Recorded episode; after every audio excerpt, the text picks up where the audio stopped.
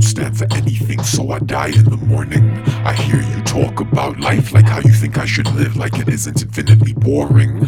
Yeah, you talk my ears off, train my eardrums to be less sensitive. My cochlea isn't bunch, you don't know how I balance my shit. Get the fuck away from me. Everything you say is like a press tour. You are selling a book that your best friend wouldn't read with the eyes of his enemy. That every man isn't checking for you, he isn't checking for me, but I instructions on stress or how to give it up. I don't have directions to heaven. I know I sin enough if people wanna get fucked up and live it up.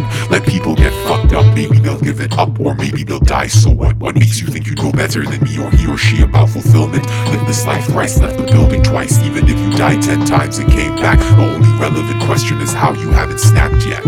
I question the appearance of your sanity and calmness. You carry yourself impeccably. Most of us hope to carry ourselves well. Are you trying to make me feel bad with management skills? I smell the upsell on your overly eloquent breath. 28, you a priest of peace, let me guess. You go to the gym in the gorilla pod. Know the best down light spots where the mirrors are. Measure your correction by the number of indolent hearts you must